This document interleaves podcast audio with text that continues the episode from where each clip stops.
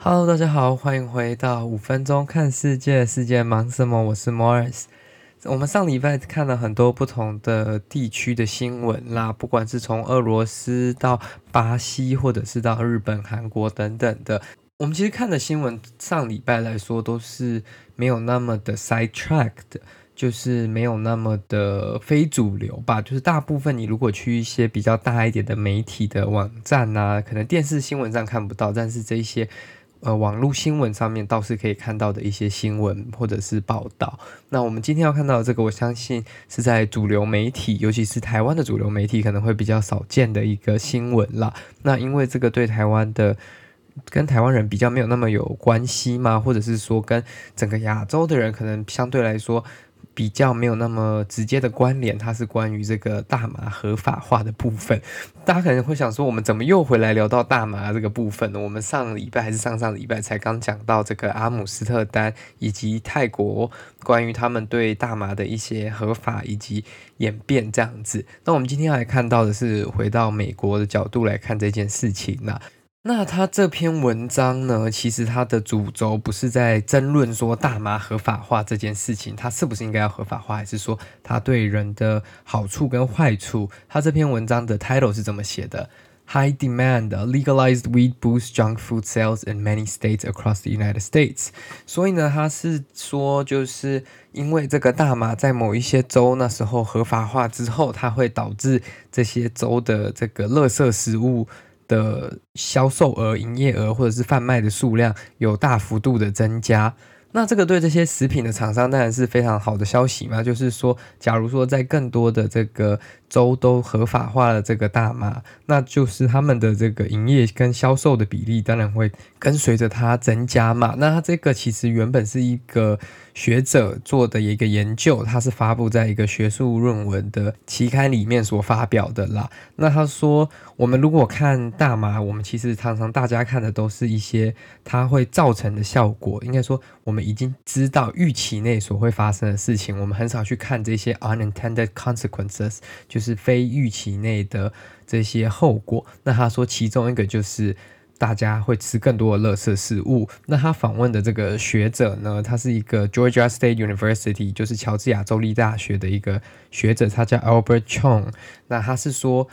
你抽麻之后呢，基本上有一件事情就是说，you will get very hungry and you start eating crap，就是你肚子开始会变饿，你会变非常饿，然后你饿了之后呢，你就会开始乱吃有的没的。那乱吃有的没有，大部分人还是会选一般正常的食物啦，就是说，像不是乱吃一些不该吃的东西，就非食品类的。那大部分人在家里都会有什么，就是备着很多的零食啊。或者是饼干呐、糖果等等的。那我们来看一些这个数据面的分析啦。他说，他把这些各个州如果都合法化的之后的这些零售的资料来做一些比对嘛。那合法的州呢，基本上所有东西加起来，在它合法化之后，所有的这些热色食物的这个销售成长了六点一趴。那如果是以它的 quantity 或者是它的 volume 来说，它的总量来说，它其实是增加了五点一趴。那基本上它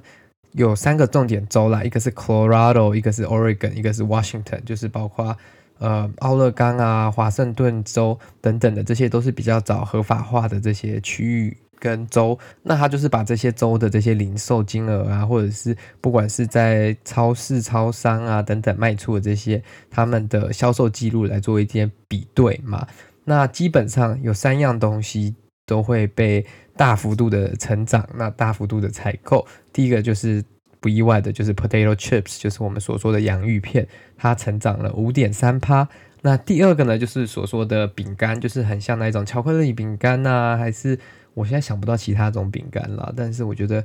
就是巧克力饼干，然后里面有加一颗一颗的那种巧克力豆，那应该是这种饼干也成长了四点一趴。那第三个呢，就是美国人最爱吃的嘛，他们最喜欢抱着一桶很大桶的那种冰淇淋啊，然后就坐在电视前面，不管是有没有抽满的时候，我们平常就很喜欢吃了嘛，就是有成长大约三点一趴左右。那其实这都是算蛮大幅度的成长嘛。那他说这些。成长，基本上你会发现它不前不后，就是在那个合法化之后那个月，可能就会开始慢慢成一个正向的成长。所以他是说这两样的东西真的是有正向的关系，就是有一个 positive correlation between 那个 weed legalization as well as junk food sales。所以呢，他们说他们的这个 finding，他们这个结论对这些 policy maker 或者是 politicians，就是这些政治。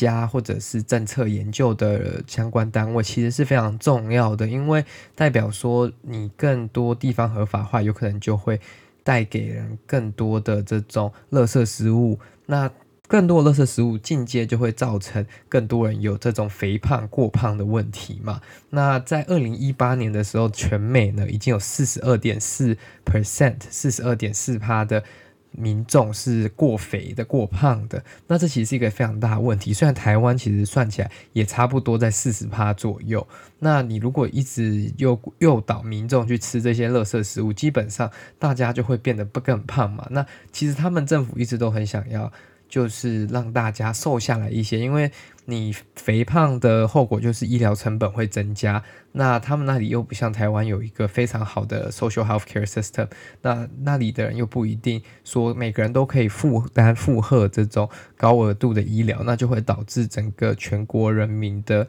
相对来说，他们的健康就会慢慢下降，比较不好这样子。那这个就是两个政策会互相抵触的时候，到底是应该要尊重哪一个呢？推动大麻合法化，还是说要让大家先瘦下来，然后再推动合法化？这其实就是这些官员们需要去思考的问题。他们要把哪一个当做优先解决的目标啦？那其实，在相对来说，有一个比较好的一个结果，就是说，很多人都认为说，合法化之后呢。就会导致很多人去喝酒，购买更多的酒类产品，这样子就是 increase alcohol consumption。但是呢，其实从他们的研究是说，那一些州，美国的州有合法化大麻之后呢，基本上他们有一个十二点四趴，这是一个平均啦，十二点四 percent 的酒精产品销售下降。这就代表着说，其实合法化是会导致大家减少喝酒的机会。那他会把它 replace 掉，就是大家可能以前喝酒的钱、喝酒的时间就拿来